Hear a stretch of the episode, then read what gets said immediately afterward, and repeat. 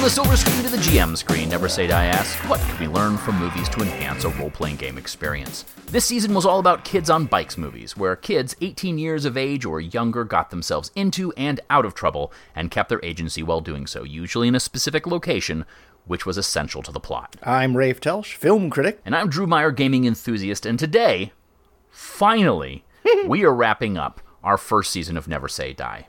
We're going to take a second look at the 12 movies that we selected to showcase this film's subgenre. We'll rank those 12 films both in quality as films and as examples of the Kids on Bikes subgenre. Then we'll finalize our Kids on Bikes draft team, narrowing down our 12 draftees to a team of seven mundane kids and one peripheral adult. We'll discuss what we think of our final team uh, and may chat about what we might have done differently. Who knows? you know, that's an option, right? Finally, we'll announce our theme for Never Say Die Season 2, why we chose it, and what you can expect moving forward. This conversation will contain spoilers for numerous Kids on Bikes films. You have been warned. Which, you know, really, that should go without saying because it's good. The numerous films are the 12 that we've already discussed and already spoiled. And if they haven't listened to those episodes, then this is a really weird episode to start on. I guess. You know, there are people who really like drafts, and uh, you put the word draft in there or season finale. Uh, I know a lot of folks who like to read the, the last page of a book before they begin at the start. It's weird, but you know, that makes them happy. And who am I? And who are you to tell people what not to do when it makes them happy?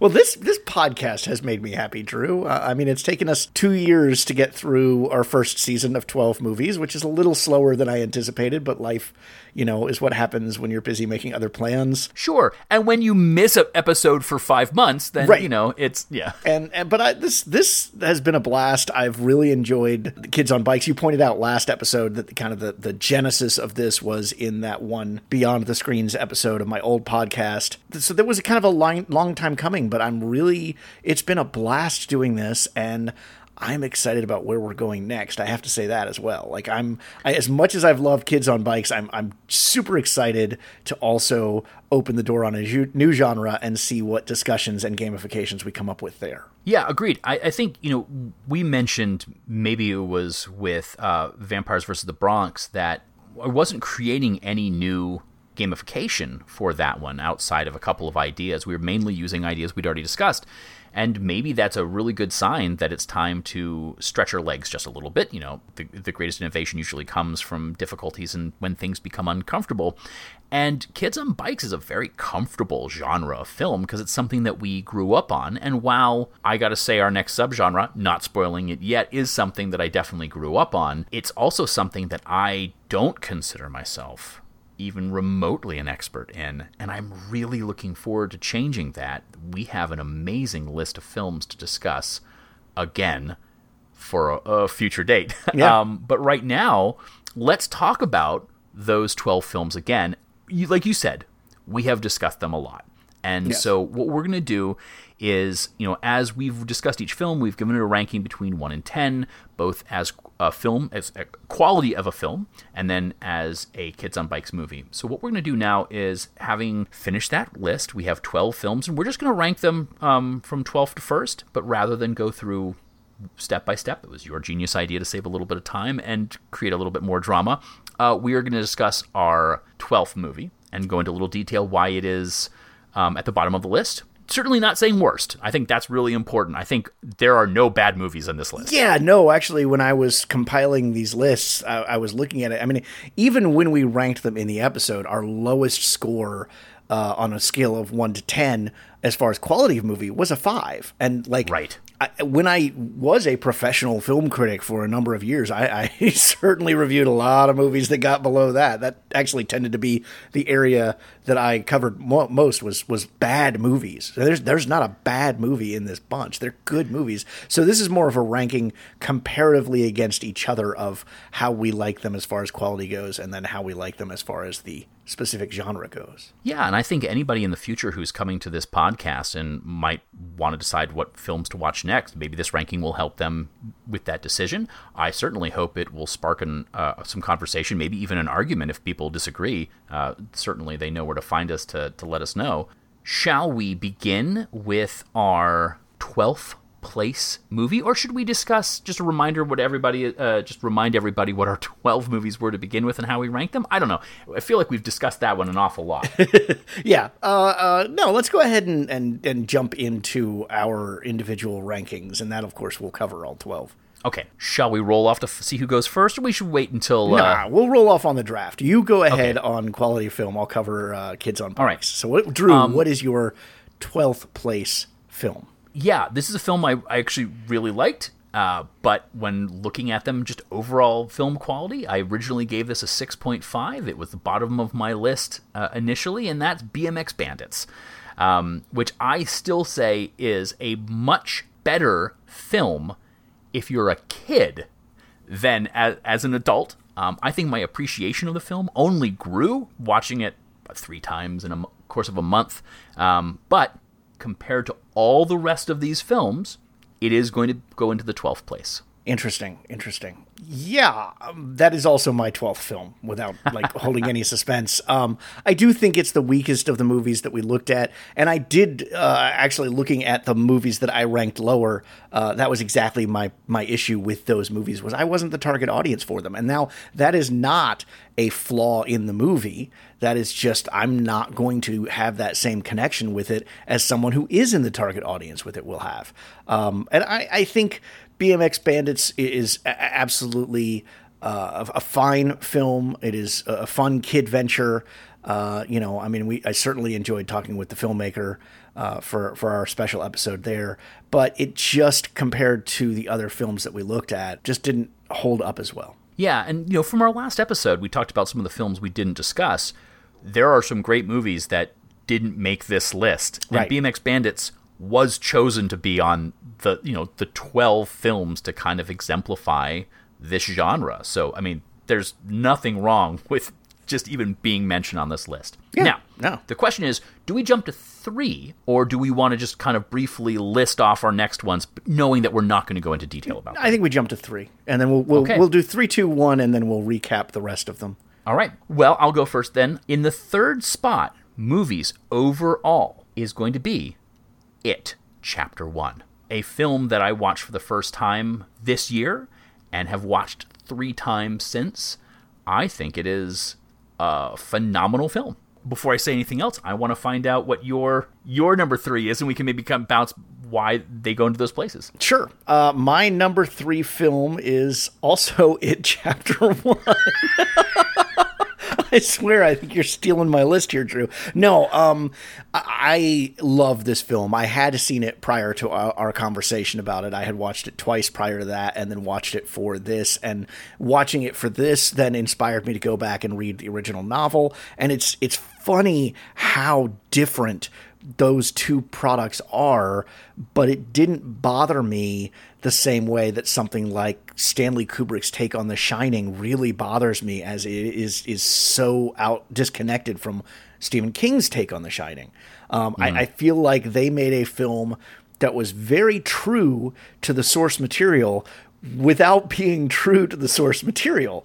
Uh, you know, and I, I, know I made some complaints about some of the characterizations, uh, and I, and I hold hold those, but um, I think it is a fantastic film. I think it's a fantastic horror movie, and we mm-hmm. didn't get to discuss a whole lot of those. Uh, it also, oddly enough, is is the one in my top movies that I didn't have a nostalgia connection with. And if it was maybe a little older and I had more of a nostalgia connection to it, maybe it would have ranked even higher. I think what's interesting is I was expecting this to be in the top three for sure, but I was actually expecting it to be a little higher. And I think the reason that it fell out of the the first two spots for me was maybe its comparison to both the book and uh, the film that I watched in the '90s. Um, I don't think there's anything wrong with this film. No, uh, I mean, you know, the, the way we ranked it, I don't think there is a single thing wrong with this film, and it's really solid. So, yeah. I mean, you know, it, it almost hurt me to put it at third, but um, there are two films that I think are better. And uh, I'm I'm already making a guess that you know even though we've both chosen the same two films, I'm guessing that there's one more that we are going to have in common, and that's not going to be the second place film. And I'm going to go ahead and name my second place film now. Go ahead. Uh, and I think you probably will guess what this is for my second place film, something that I, I'm actually not surprised it's in this place, and that's Attack the Block.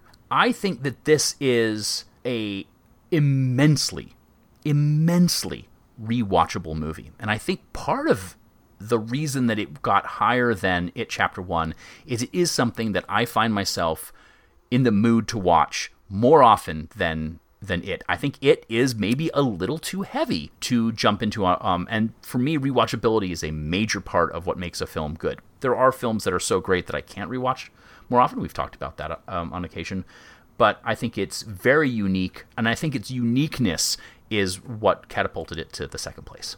Yeah, that is not my second place movie, Drew. It is No, time for I'm us sure to depart from each other. Uh, and that in my second place, as I said, I had a nostalgia connection to it. Uh, I still have a nostalgia connection to it. I, I think it's a phenomenal film. Revisiting it when we discuss this, and that is The Lost Boys. Uh, it, it has everything I want out of this kind of film. Uh, and unlike many other other movies on our, our list where the, the, the kind of the focus shifts from a group to an individual, and we complained about that with several of the movies on our list. Uh, this kind of does the opposite, that it starts with the individual and then grows to a group when you get the Frog Brothers joining in. Um, Yeah. I did not take points off for the horrible sequel that we watched.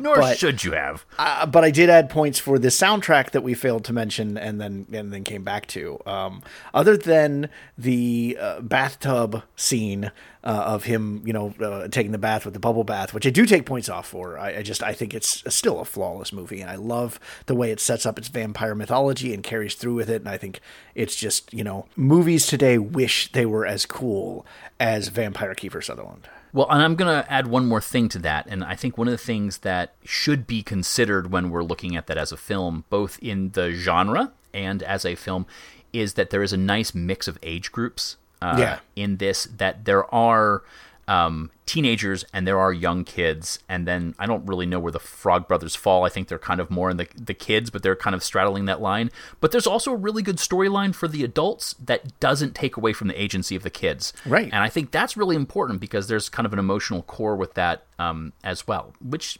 um, looking at our list here real quickly, I don't think another film. Nope, there isn't a single other film that does that, Yeah. uh, and that's um, pretty important. Cool. All right. Uh, of all the films that we watched, of all twelve films, uh, there's can only there could be only one one, and this is where I think we might be uh, converging again. I would be surprised. Uh, nostalgia certainly plays a factor in this one. Uh, The sheer quality of this film is timeless. Uh, I thought going back into this that I probably wasn't going to rank this as high, and rewatching it, it there's no other place it could be for me. Uh, so my number one film is Stand by Me. Uh, yeah, my number one film is Stand By Me as well. Not only because it does have that nostalgic connection for me, but revisiting it when we covered it on, on here, it, it is a perfect movie. It, it is in, in so many ways just an absolute perfect movie. Um, because you know I enjoyed it as a kid. I enjoy it from a completely different vantage point as an adult. It's a movie that I feel like I can share with my teenage son right now.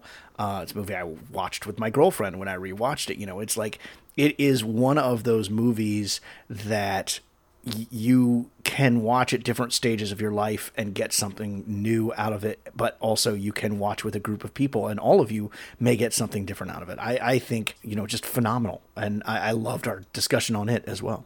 it's a timeless film and i think it's it's definitely one of those films where it encapsulates uh, an experience of what it's like to be a young boy and while let's face it most of these kids on bikes films also try to capture that none of them do it as well as this film it is one of those films that i think you can show almost all ages they have to have a certain level of tolerance to vomit but uh, other than that And leeches. uh, and leeches. Yeah, but I mean, like, you should be afraid of leeches. You should be afraid of leeches. Honestly, Lost Boys surprised me, and I'm real happy. Like, it's a very pleasant surprise. Let's just kind of jump back, and we'll just go. We'll go eleven to four, and just we'll just name back and forth. Sure. Uh, does that sound good? Sure. Uh, for eleven, I did Frog Dreaming. Same. Okay. Uh, ten, Vampires versus the Bronx. Uh, 10 now and then. Okay. Which I, I think if I had revisited it before we did this, uh, I might have ranked it higher, but it tied into that whole I wasn't the target audience for it type thing.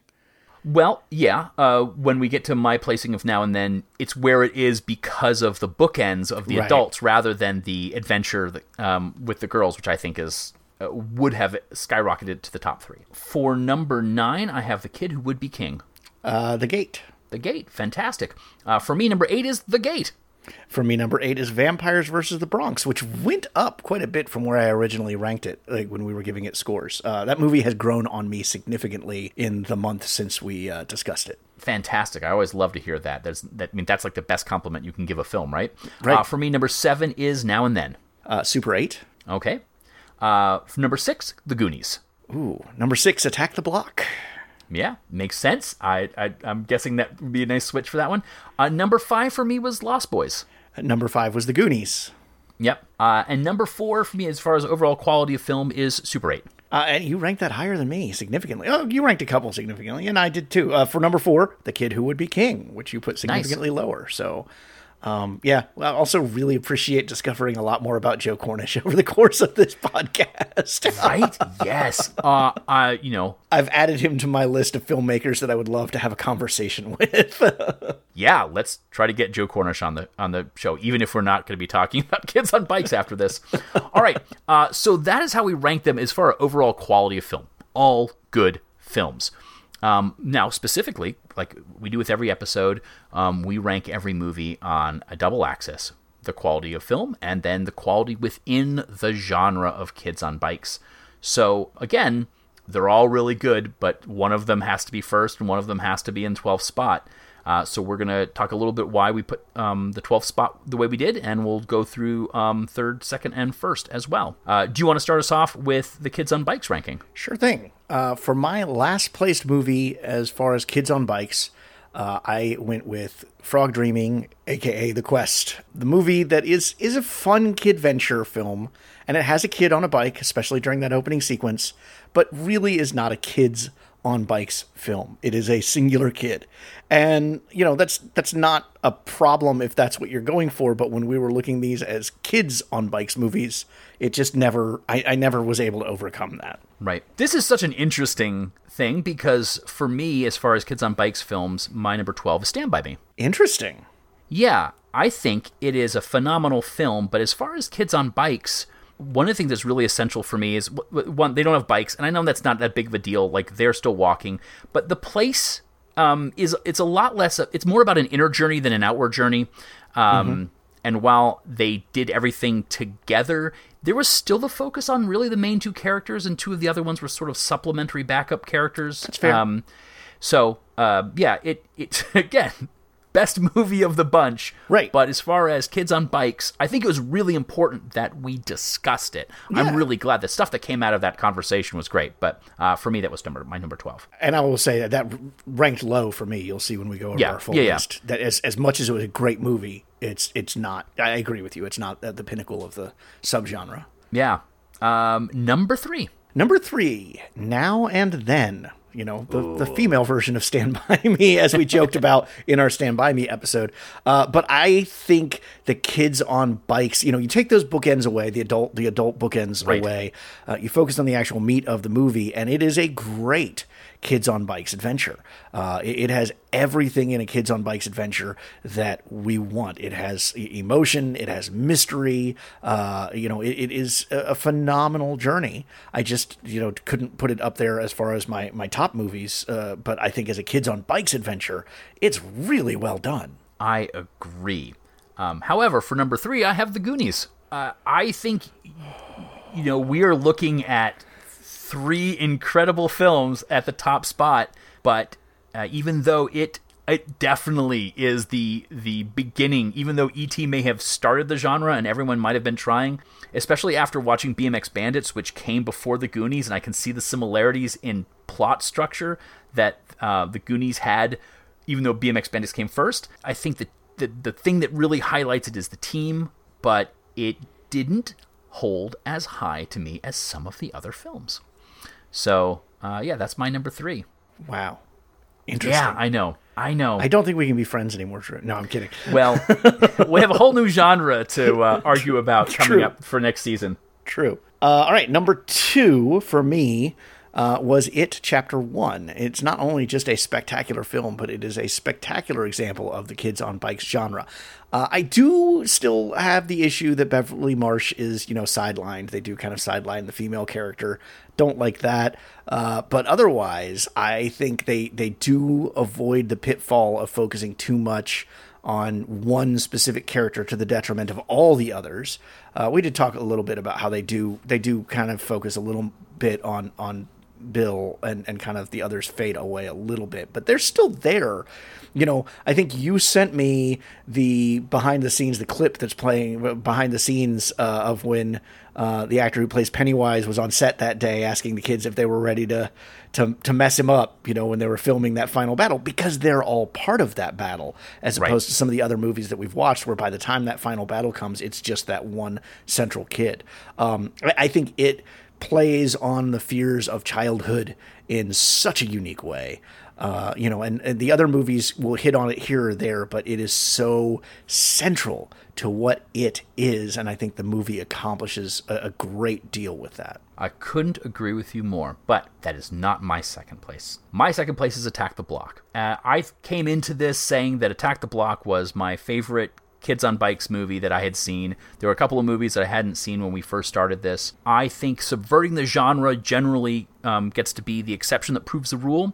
I think we got a great group of kids, even though, yes, Moses at the end is sort of the, the hero who saves the day. I don't think there's any time where they aren't a group. I think they are on bikes, they are on uh, segways, they are on everything throughout the entire film. I think the place is incredibly important to it. I think the level of social commentary that happens within it, I think it is, um, again, we talked about it being a, just such a unique film. You know, I definitely watched Goonies the first time and said everything is going to be judged on this. And then I watched Attack the Block and we're like, mm, you know what? It's going to be, everything is going to be compared to both of these films.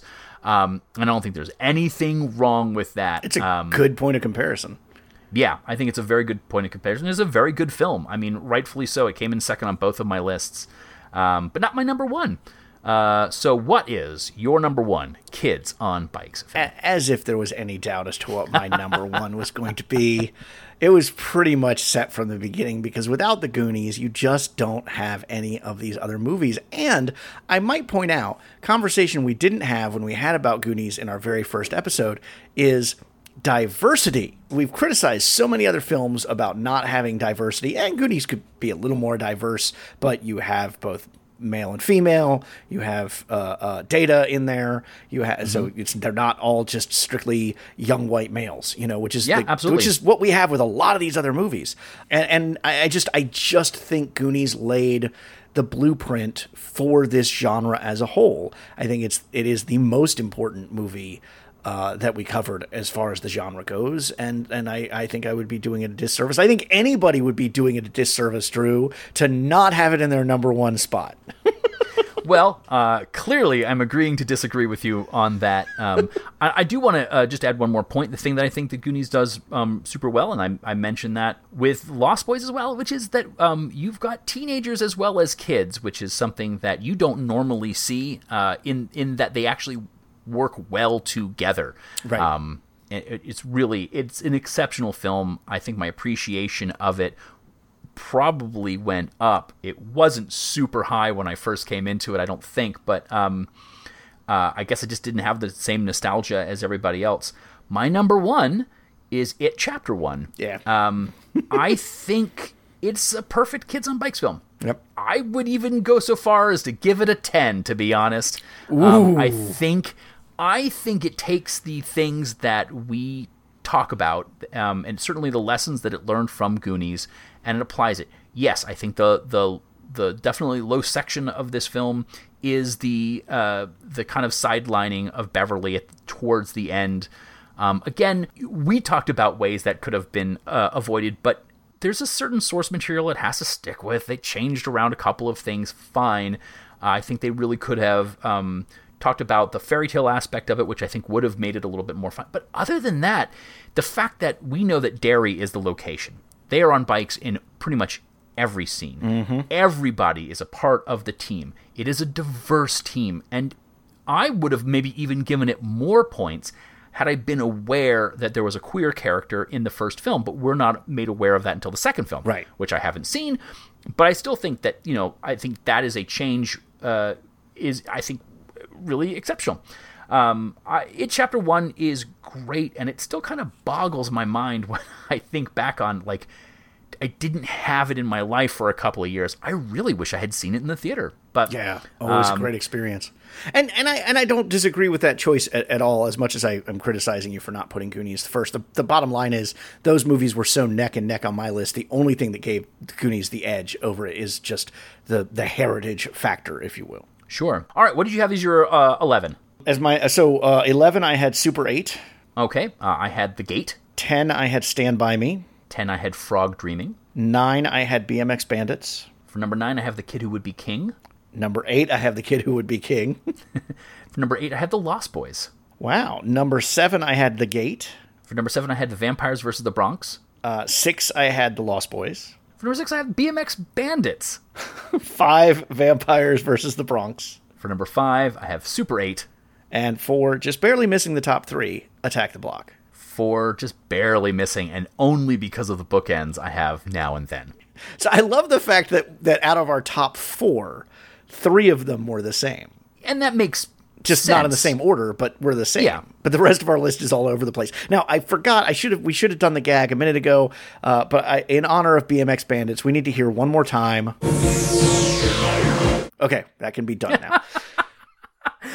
I decided that um, uh, BMX Bandits needed to uh, be honored for the sheer amount of bikiness uh, that was going on, and it being the oldest film that we talked about in that group. Uh, I I believe um, you know predating them. So and, and that is a shortcoming of the kids on bikes genre is there's only so far back you can go because you know it's a genre that essentially debuted in the 80s so Yeah. that, that that leaves a whole history of, of of film history that we never got to touch upon Yeah, agreed. Yeah, the kind of beginning of suburbia and children's independence within a small area, certainly. All right. Um, now, I did something else that I thought was kind of weird, but this is just how my brain works. I added up the numbers of each movie where they ranked on both lists just to kind of see what a third list would be, just who had the highest score and the lowest score, lowest being the best. interesting I just it's the way I, I my brain goes, and so I'm just going to run by that. I had Frog Dreaming as 12, The Gate, The Kid Who Would Be King, BMX Bandits, Vampires vs. Bronx, Stand By Me, The Lost Boys, Now and Then, Super 8,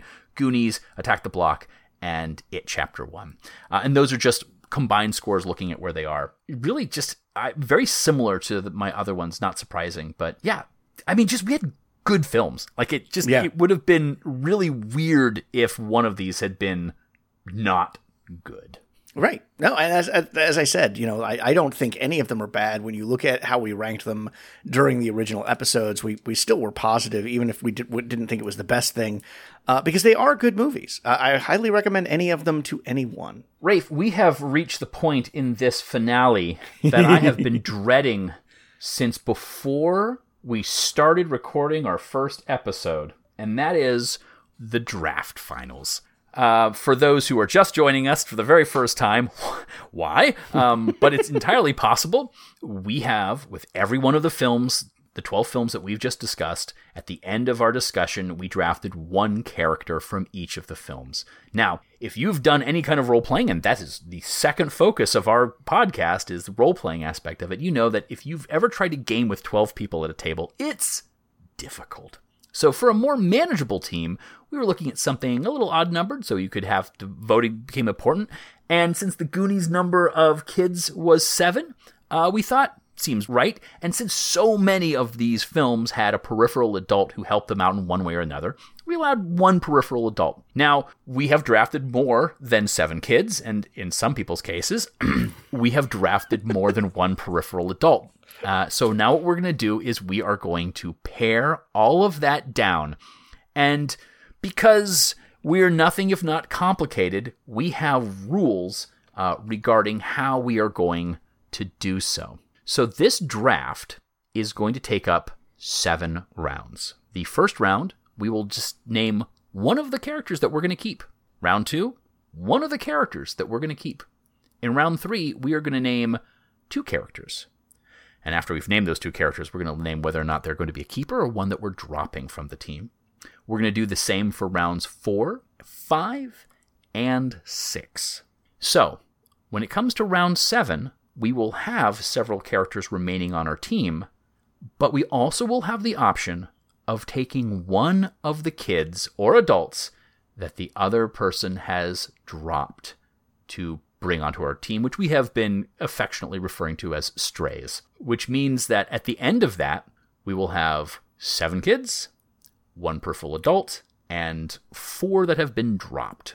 Rafe. You know, Drew, I, I've given you a hard time because you've made it uh, painfully clear, both in previous episodes, in private conversations, and on social media, just how much you have been wrestling with this choice. You have a, a, board up with red string all over the place, and oh no, no, sorry, that's your conspiracy theories. You, but you did have a board with your characters and like picturing things out and such.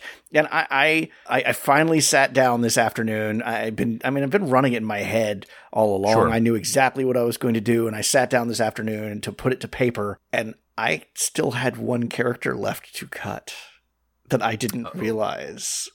I had done the math wrong in my head, and I spent the next hour and a half grappling with this decision of who was getting cut. So, uh, no, you had the right idea all along, and my procrastination just meant I wasn't haunted by it until the last minute. Well, I will say this. Um, once we made our final selections and all 12, and we knew what our options were, I started working on potential lists. And I have four possible team outlooks. And there's four characters that I know for a fact I am keeping, but only four.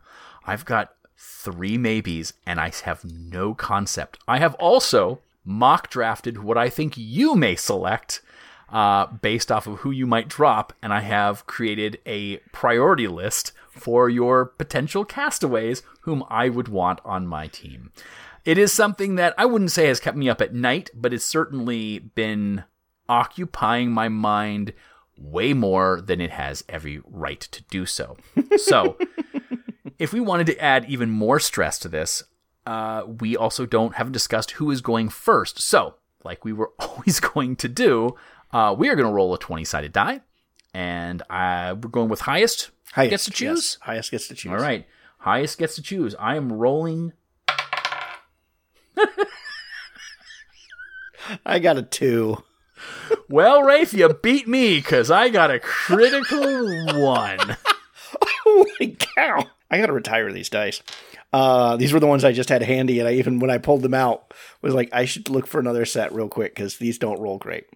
Uh, all right, well, round one is strictly a keeper one character that we are keeping from the beginning. The the, the leadership of my team has been pretty clear cut, since, that's kind of the idea that my team has been built around. Uh, I'm just going right up front and saying I am keeping Mikey from the Goonies. That that he's my leader. He is my heart. Uh, and he is uh, staying on the team. Yeah, I mean, no surprise uh, here from me. Um, and I'm going to follow suit for my round one keeper. I am also going to keep the choice that I made for the Goonies, so I'm going to be keeping Data. I think I would be just remiss if I didn't include uh, at least one gadget person on my team. Uh, Not so. who I expected you to keep first. Interesting. Okay. Already yeah. deviating from my master plan here. I see how you are, Drew. Uh, all right. Round two. Also, just a keeper. And uh, this I, I struggled just for a little while and I looked at my roster and I went, yeah, there's one other character that is just very obviously someone I have to keep because I was so excited to get them at the draft when we, we discussed that film. And that is uh, Beverly. Beverly Marsh from It Chapter 1 is also making my final team. Okay. I have just dropped one of my four possible team configurations. I thought that was the least likely uh, one that you would drop, but um, okay, good to know. To say that this character became the second one I knew for a fact that I was going to keep surprised me. For my second keeper, I am going to take Judy from BMX Bandits. I think without uh, she's the bikiest of the kids on bikes characters in all of the bikey movies that we have talked about and um yeah, I really when I thought about the team from a cinematic standpoint, I really wanted someone who's like persona sadly maybe only personality trait is being nice and good on bikes. So, uh yeah, that that's uh, what I'm going with. And now she can encourage you to return to the theaters. So, you know. For those who did not catch our conversation on BMX Bandits and don't know what the heck we're talking about, uh, Judy is played by Nicole Kidman. The the yeah, origin of Nicole Kidman, basically. yeah, yeah, yeah. Nicole Kidman has gone up for an Academy Award, uh, right? Yes. For oh, yeah. was it for the um, hours? So I have uh, two. So yeah. far, my team contains of two Academy Award at least nominees uh, and one winner. Yeah, and one winner. Okay, that's that's interesting. I didn't think about that. Yeah, that that is not going to be the case for round three. But go ahead. Uh, all right, for round three, I am giving two names: one who I am keeping and one who I am dropping. Uh, in alphabetical order, uh, those two names are Edgar Frog from the Lost Boys, and Goose from BMX Bandits. So following your Judy there with with Goose. Uh, yeah. Drew, who am I keeping? When you said there was one clear cut character, and you told me Beverly, I thought you were going to say Edgar Frog. Um, that was a, a character who I thought for sure uh, you're going to keep because you seemed so incredibly excited about it. Um, and if you don't keep it, there'll be no Coreys on any of these teams. However, one of my possible outcomes looking at your list says that Goose would be a better one depending on the rest of the crew that you you have. But I just think with all the praise that you have heaped on the Lost Boys and rightfully so, I think it, you're going to have to keep Edgar. Am I wrong? No, you are absolutely right. I am keeping Edgar Frog. Uh, you know, I I need a little bit of muscle. Uh, I need a little bit of, of grit, and uh, Edgar provides that. And, and Goose is, uh, we talked about it when we talked about BMX Bandits. He's just an underdeveloped character. He's not, you know, his his love of movies was kind of a fun thread in there, but that's that's about it. There's just not a lot to him. Uh, to really bring into the team. So Edgar doesn't necessarily, although Beverly is kind of grit too. So all of a sudden I have heart and a lot of grit. nothing wrong with a lot of grit. I think uh, as someone who's probably going to end up with a lot of grit on their team, um, nothing wrong with that. Based on what you drafted, yes. All right, yes. Drew, Drew, your turn. Round three, two names. Well, I've got two names, uh, and so the two names I'm going is Grandpa Emerson and Tony. You're two adults. You're putting them up against each other. I'm putting them up. There can only be one, uh, and I, I mean, based off of our conversation prior to this, uh, which one do you think I'm keeping?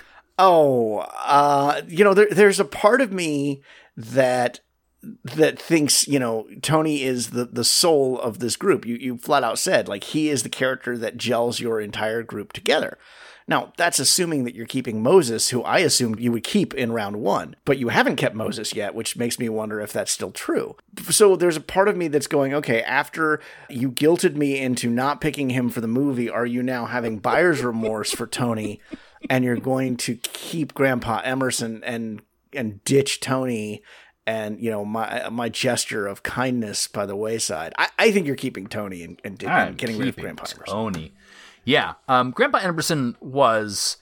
I was so proud of that choice. Uh, I thought, what a perfect character to bring into the team that I was developing at that time, and the team has since changed. Um, I think you're right. Tony is is perfect for what I I intend to get out of my team, and uh, that hasn't changed at all. Yeah, I was very happy to have Tony, and um, you know who knows? Maybe uh, Grandpa will will land on his feet. You know, he's still got his uh, root beers and his double stuffed Oreo cookies, so he's he's good. I could go for root beer and double stuffed Oreo cookies right about now.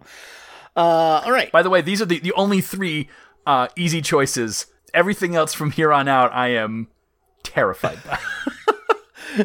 so it, it, sounds to me like I have laid out my list. I've made my choices, and I'm just going to be reporting on them while you are going to be here in agony, actually making the choices live as we record this.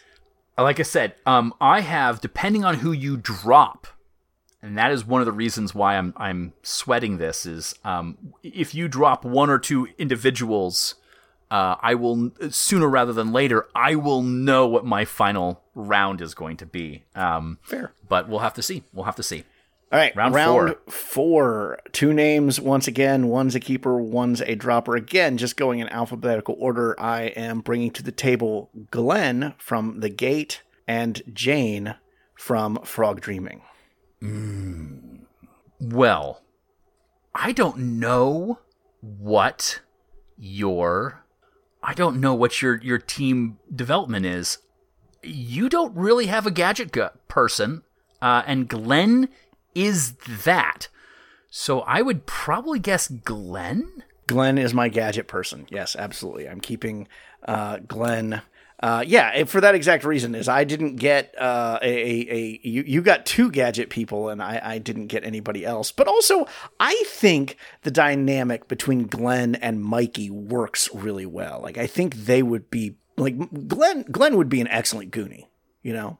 Oh, agreed. Hundred percent agreement. Um, one of the things that I I kind of sought the wisdom of the ages in helping me make a decision, and I came across a TV Tropes article on power dynamics on teams, um, the power trio, what happens when your team only consists of three, what roles they play. There was one on five, and there's one um, on seven based off of the Seven Samurai.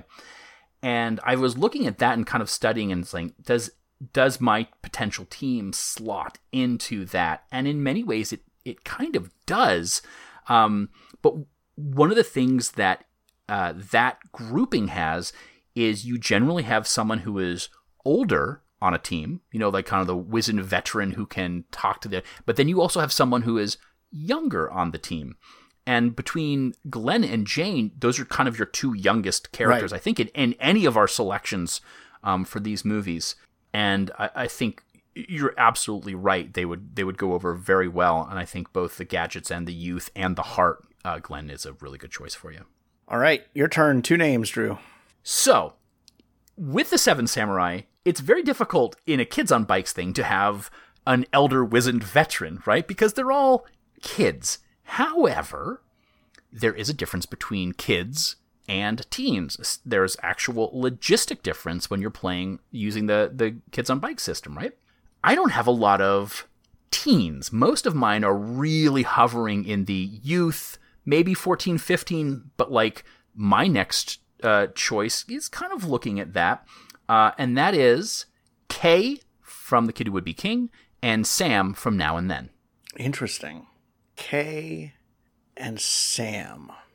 Again, if you're going with Moses as your leader, which again, we haven't established that you are, Kay as an enforcer works better, but I don't think that's the direction you're going. I think you're going to drop Kay and keep Sam. I am dropping Sam and keeping Kay. Wow. And and I'll tell you, this is this was a really tough choice, and I made this decision yesterday. I rewatched The Kid Who Would Be King. And there's two things that I really loved about Kay in that film. Um, the first is in the initial setup where they're in the construction site and they're about to be attacked and they are playing along with being knighted. He asks her to kneel in front of her and she goes, I kneel for no one. I'm like, yeah, that's solid for a character who yeah. doesn't get a lot of character development. And the next is in that same, basically in the next scene, we find out Kay's the only one of the group who knows how to drive. Um, we don't know what Kay's background is. I put would originally put Kay as a kind of unlikely ally, right? Is definitely a bully character, and I already have one of those. But Kay also has really good clothes uh, and really good equipment. I kind of feel like Kay might be a rich kind of spoiled yeah. kid who's maybe ignored by their parents. And I think that might play into it really, really well. So that's the reason I'm going with Kay. That makes sense. That makes perfect sense. Not exactly what I was expecting, but uh, yeah, yeah. Okay. And and there's a reason. Uh, I love Sam. Oh my gosh, I love Sam. Plus, again, you know, Sam's parents are going through a divorce or ha- have gone through a divorce, and there's a whole lot going on with her. Smart, brilliant, but depending on who I select, um, I may have someone who kind of fills that spot as well. So that was a tough one for me. I can I can see why. All right, uh, round five. I am heading to the uh, AV Club for round five as I bring out again in alphabetical order Charles from Super 8 and Gloria from Vampires versus the Bronx. Ooh. Ooh. All right. So my initial thought was that very tentative string of we like movies was going to be where I thought your kind of backbone of your team structure was going to be coming from. I really like the idea of Charles as a director. I really like the idea of Gloria as being the tech person. I really like the idea of Goose being kind of the expert who could also run stunts. Um, I thought, oh, that's such a really good thing. And even though you didn't love how Super 8 finalized, there was this chance that you could redeem the film with your own kind of Super 8 team. Right. But this is clearly stating that that is not going to be the case. Ah. and if you're not doing that, I think these are really interesting characters. I think Charles has a little bit more depth because we get more with Charles. I mean, clearly we get a lot more with Charles. But I also think Gloria has so much potential. So Gloria would be the one I would pick. Who are you going with? I am going with uh, Charles. I'm keeping Charles. Okay. I think in, in his own movie, he does, you know, steal the spotlight with the, the stuff that he's got going on. I think adding him to my team, he uh, blends in pretty well with his childhood trauma that's going on. And, uh, you know, I, I, think he becomes a well rounded team. I, I, did think about the movie aspect uh, that, you, that you mentioned. Um, but I think you know, honestly, the main reason I'm I'm dropping Gloria is kind of the same reason I dropped Goose, even though he's a big movie lover. Is that we just don't know enough about her. Like, correct. Statting her was really tough because we didn't have enough to go on, and I, I felt like I was kind of really pulling stuff out of thin air to to to trope her. Yeah. Well, uh, I think that's a, a real tough one. Um, so looking at the team structure of seven, uh, I came across a term that I had never heard before, uh, and that is, you know, you have your hero who's kind of the leader of the group, but then you've got the lancer, and the lancer is the hero's opposite, not in necessarily. They have the kind of the same goal in mind. They'll get there, and, but they have a different way of doing it. So if you think of your Luke Skywalkers and your Han Solos, they're both kind of heading in that same direction, but they're doing it for very different paths. I feel like in many ways, Charles is sort of your Lancer. Um, I know we mentioned when we talked about Super 8 that he might split the party, but in a good way. Right. Like he might offer intelligent criticism to Mikey in a way that kind of like – and, and possibly using movie dialogue to like no don't haven't you watched the films? Don't you know that that plan never works? If i were directing this charles this is not a movie. Right. Um so i, I get it. I think that's a, a really good one. And it has made me question something here. All right. All right. Cool. All right. Um you you you, you had your battle of the av club. I'm gonna do battle of the glasses uh, for mine, my two are uh, Terry from The Gate and Richie from It. Oh my god. so you're only keeping one of them. Yes. Oh. That is uh, I think based on your reaction when we actually went through those movie conversations, um, you were much more excited to get Terry on your team than you were to get Richie. And for that reason alone, uh, and you just mentioned a minute ago about the whole divorced parents, someone to fill in that trauma, and that's definitely Terry as well. So I'm going to say you're going with Terry, and uh, that Richie is going beep beep. Yeah, uh, I think that is exactly correct. Um, and th- this was one of the biggest struggles for me because, from a standpoint of just thinking about like sitting around a table, the player who would be playing Richie would probably be really frustrating. But at the same time, generally, when you're looking at teams like this in movies or books or anything, um, Richie is the the annoying the annoying one who has qualities, but like you know, you kind of have to dig deep to get to them. And it was just too annoying. um, for eventually, and they have very similar. They, I think they come from a similar place, but Terry I think comes across as being far more competent. And honestly, it's more his fashion sense and his music taste that really won the day for me. And I had Sam in this same category as uh, as these two. Um, it was trying to figure out if I wanted Sam, Terry, or Richie. Um, Right. And I Richie got dropped first, and then it was between Sam and Terry. And uh, Terry won the day uh, barely, and this is that was one I was been fighting with. So yeah, so that's what I've got. Oh, we have five. Yikesers. All right. Uh, for round six, it is again two names. One is being kept, one is being dropped. I am moving to the comedic sidekicks, which at one point I felt like was most of my team. And thankfully, either I was wrong with that or I deviated from that early enough that that didn't end up being the case. But I still ended up with Bedders from The Kid Who Would Be King and Vern from Stand By Me. Um, I think you're going Bedders. Um, I think, I think Bedders is a better and more rounded character, uh, and I think the potential with him is is greater for storytelling. Nothing against Vern at all, but um, I think, I think I know I could do more with Bedders than I could with Vern. How about what do you think? I think the number one movie I ranked when we talked about the best of these movies is Stand By Me, and that it absolutely breaks my heart to let Vern go. He was not the character I was expecting this to be, and uh, yeah, it it uh, it it it hurts.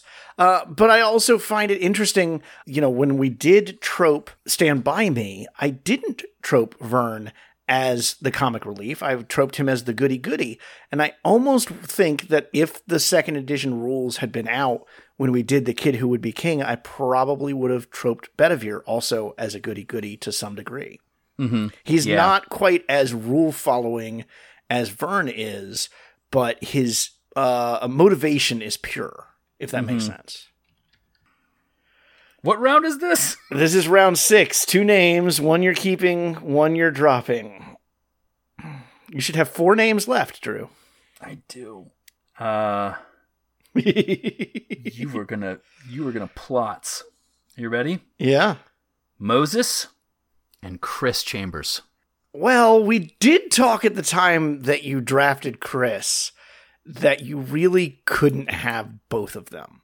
That they they they not that that was going to be a complication, and, and that that was also when you were looking at your team as being kind of just anarchy, and maybe a second leader wouldn't be as big a problem because he'd just go off on his own with another group and do their own thing.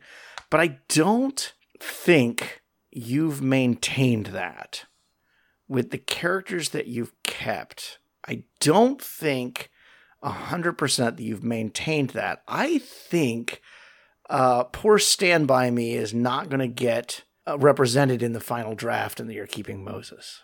You are correct. Yeah, this was hard um, because Chris, uh, both of them exemplify kind of where I wanted my characters' origin stories to come from, and I think Chris really works well as a negotiator. And the only reason that Chris is being dropped uh, is because you have dropped someone I want for my team, and Chris is going in order to to pick that character. So Interesting. uh, that is that is why Chris has to leave, and it's heartbreaking. Yeah, I know. It's I, heartbreaking. I hated. I hated. I told you, I had an hour and a half. I Yeah. mulled over who was going to go. Vern was one of the possibilities, and now it is round seven. I have Mm-hmm. Yeah. two characters left. Uh huh.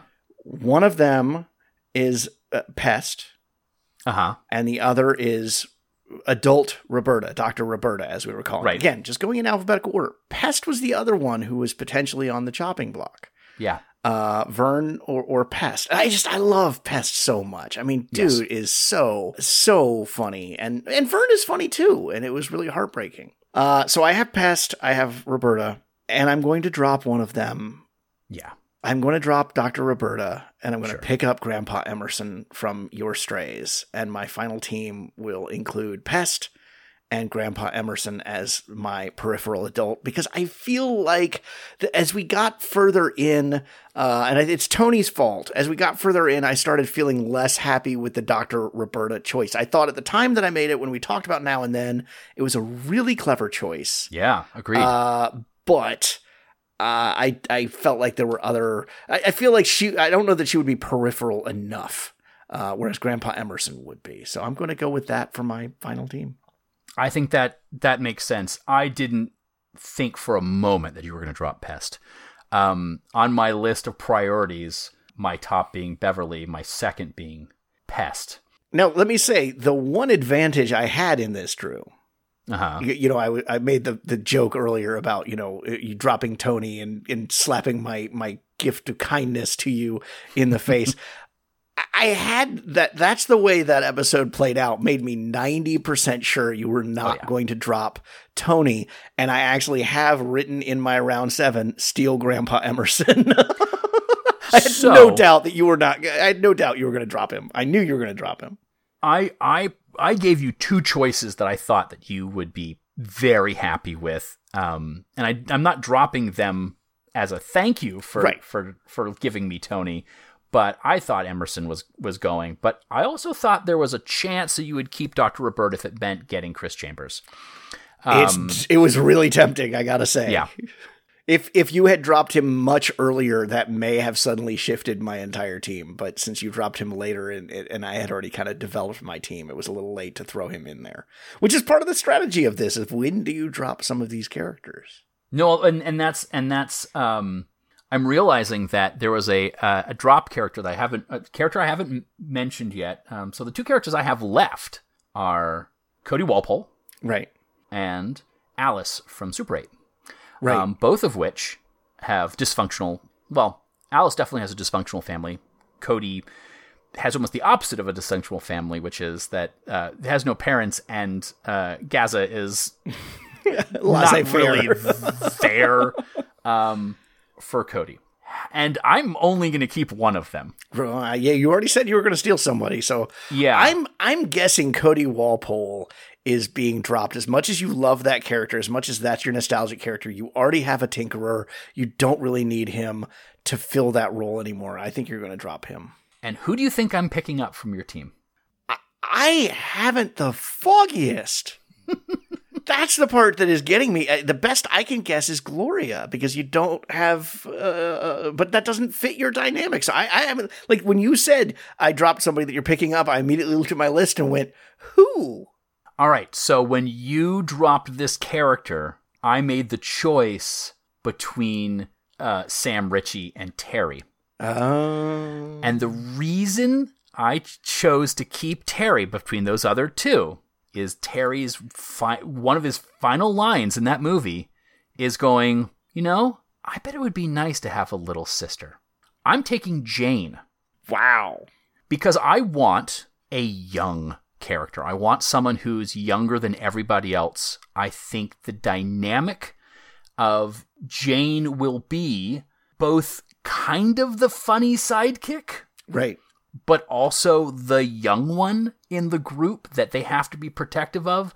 But I also like that Jane is not going to see herself as being someone to be protected. Um, I think uh, there's not a lot of fear in Jane, but sh- you're wrong about Cody. Uh, I'm going to drop Alice. Oh my goodness. And I'm going to keep Cody Walpole. And it's something that I almost, it was a choice really between Cody and Chris Chambers because I liked the idea of either someone negotiating and being a mediator between two groups within my group. I like I like a little bit of friction. But I think that Cody is going to be kind of rogue in the way that and that's going to be problematic and I don't think I think Moses is going to have to step up, but I also think Cody could be the lance. So I think Moses and Cody are kind of co um, folks, but I think they're all kind of rogue in general.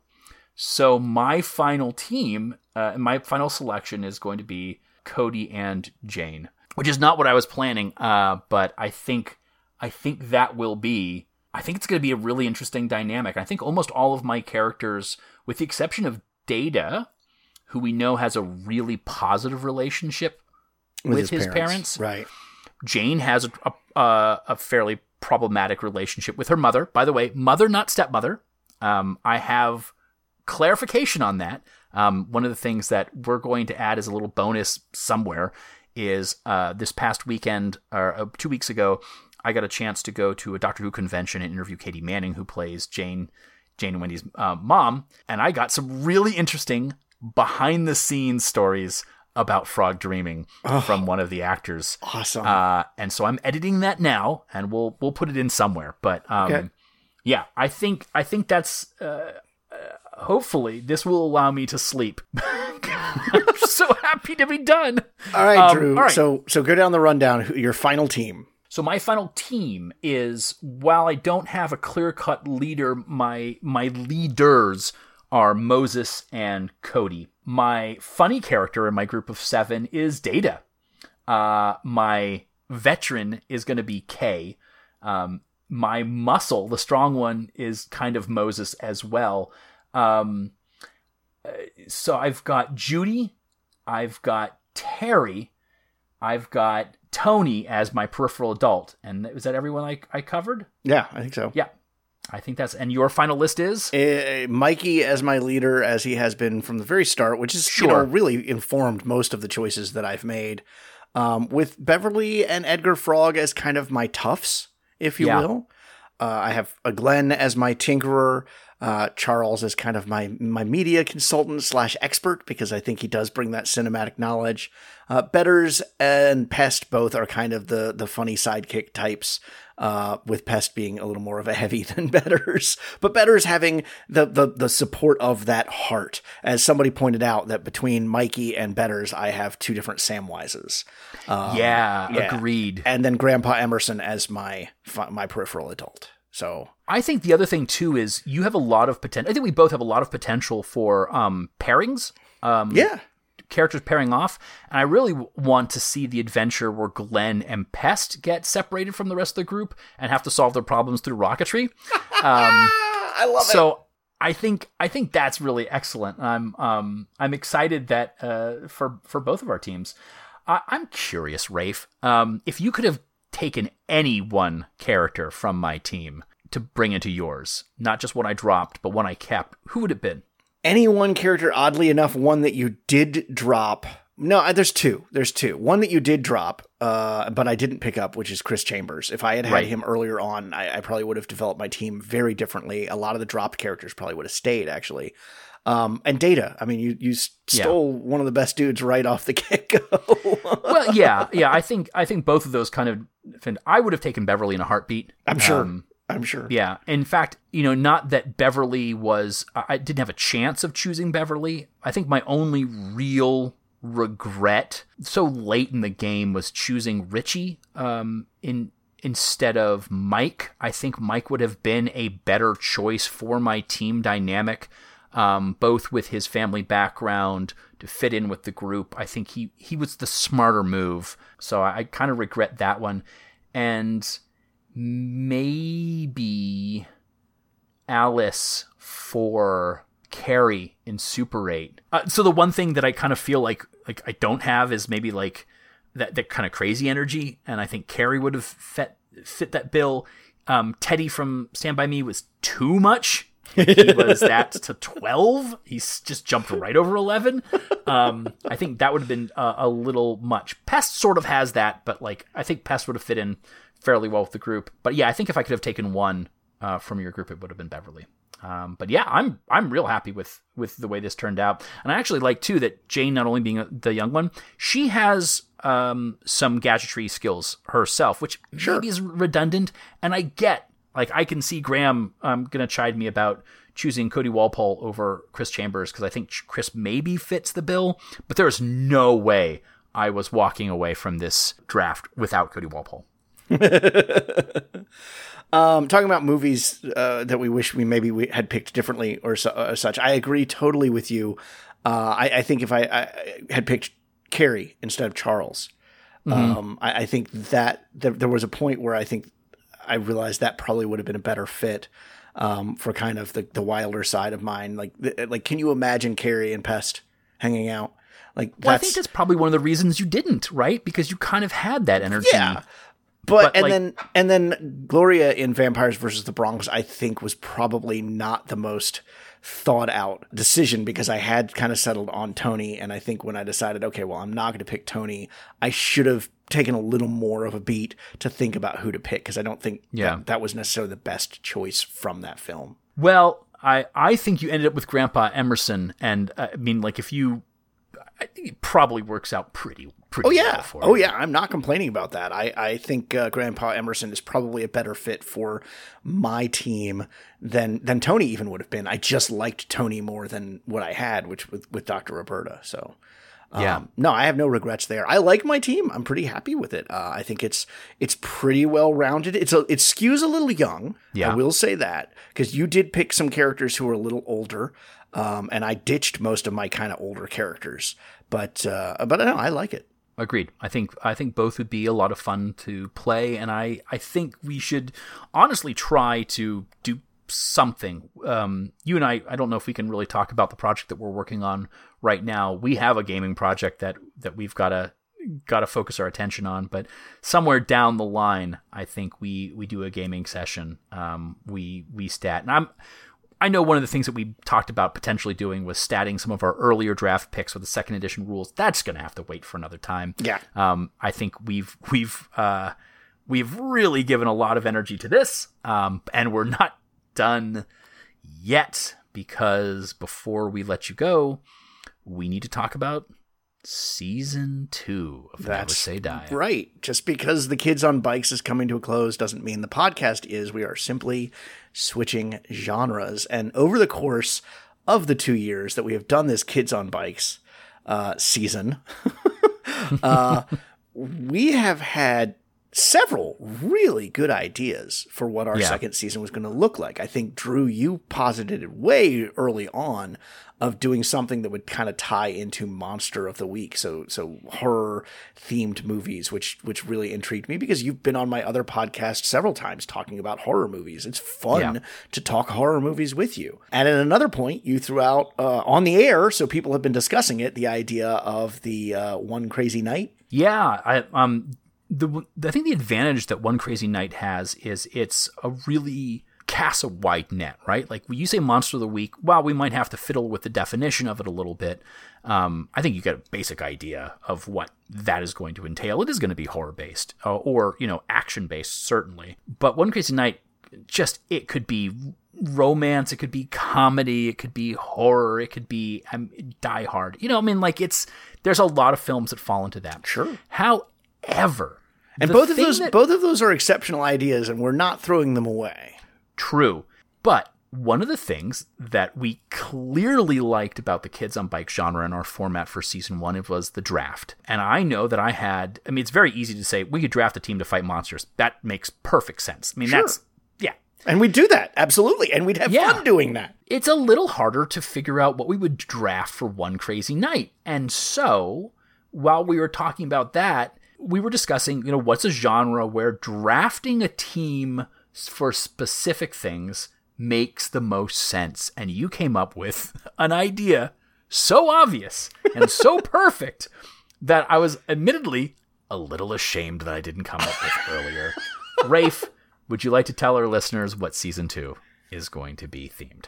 Ladies and gentlemen, in season two of Never Say Die, we are going to be looking at heist films. We will be constructing the crack team to go on a heist as we look at heist films.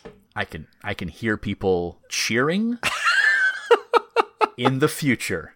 Uh, it's such a fun idea. I mean, it's it lends itself to everything that we love about this podcast, both discussing films because there's some really amazing heist films out there, uh, but also the gamification of it. Oh yeah, lends itself to so much fun stuff. And a lot of new territory. Uh, you know, as you said, we kind of have reached the point with kids on bikes where it was like, well, we've kind of talked about this. And I think yeah. Heist Films opens up a whole new venue and gives us quite a bit of uh, variety because it is a subgenre once again kind of like kids on bikes where we had horror and we had adventure and we had drama and you can have all those things in heist as well Yeah. Um, so you know, I think the really the important thing we are going to have a, a, season two session zero. So yes, you know that will be our next episode, and we'll talk about that. But I, I think the really important thing is that you and I both have a lot of films to look at um, in order to get a better understanding of of what really needs to be discussed when we're talking about heist movies. But we are more important than almost anything else, definitely doing a draft, and yes. we are bouncing around some very fun ideas. Right now, we know that we're assembling a team. We know that at least one character is going to be a mastermind, and that will have a specific place within the draft, and everyone else will be assorted specialists. I know at one point in time we were trying to uh, create little boxes that you could be like, okay, now we're drafting a driver, now we're drafting you know a safe cracker, now we're drafting drafting a con person. And I think it's going to be more like we'll draft the team, and we are once again going to be paring it down, but we are playing around with a couple little twists um, for that draft that we haven't concretized yet. So we'll because we'll if you know that. anything about heist movies, you know they always have a twist. Yes. so join us in roughly two weeks for our season two, session zero heist movies, where we'll discuss our parameters for what we mean when we say heist movies. We will discuss and publish a list of films that we're considering, but we can certainly take any more recommendations if you have those. Absolutely. We will. We are going to change some things about the format. Um, so we'll be going over kind of what ideas we have with that um, for the podcast. And since Rafe chose uh, the first film for our kids on bike season, I will be selecting our first heist movie.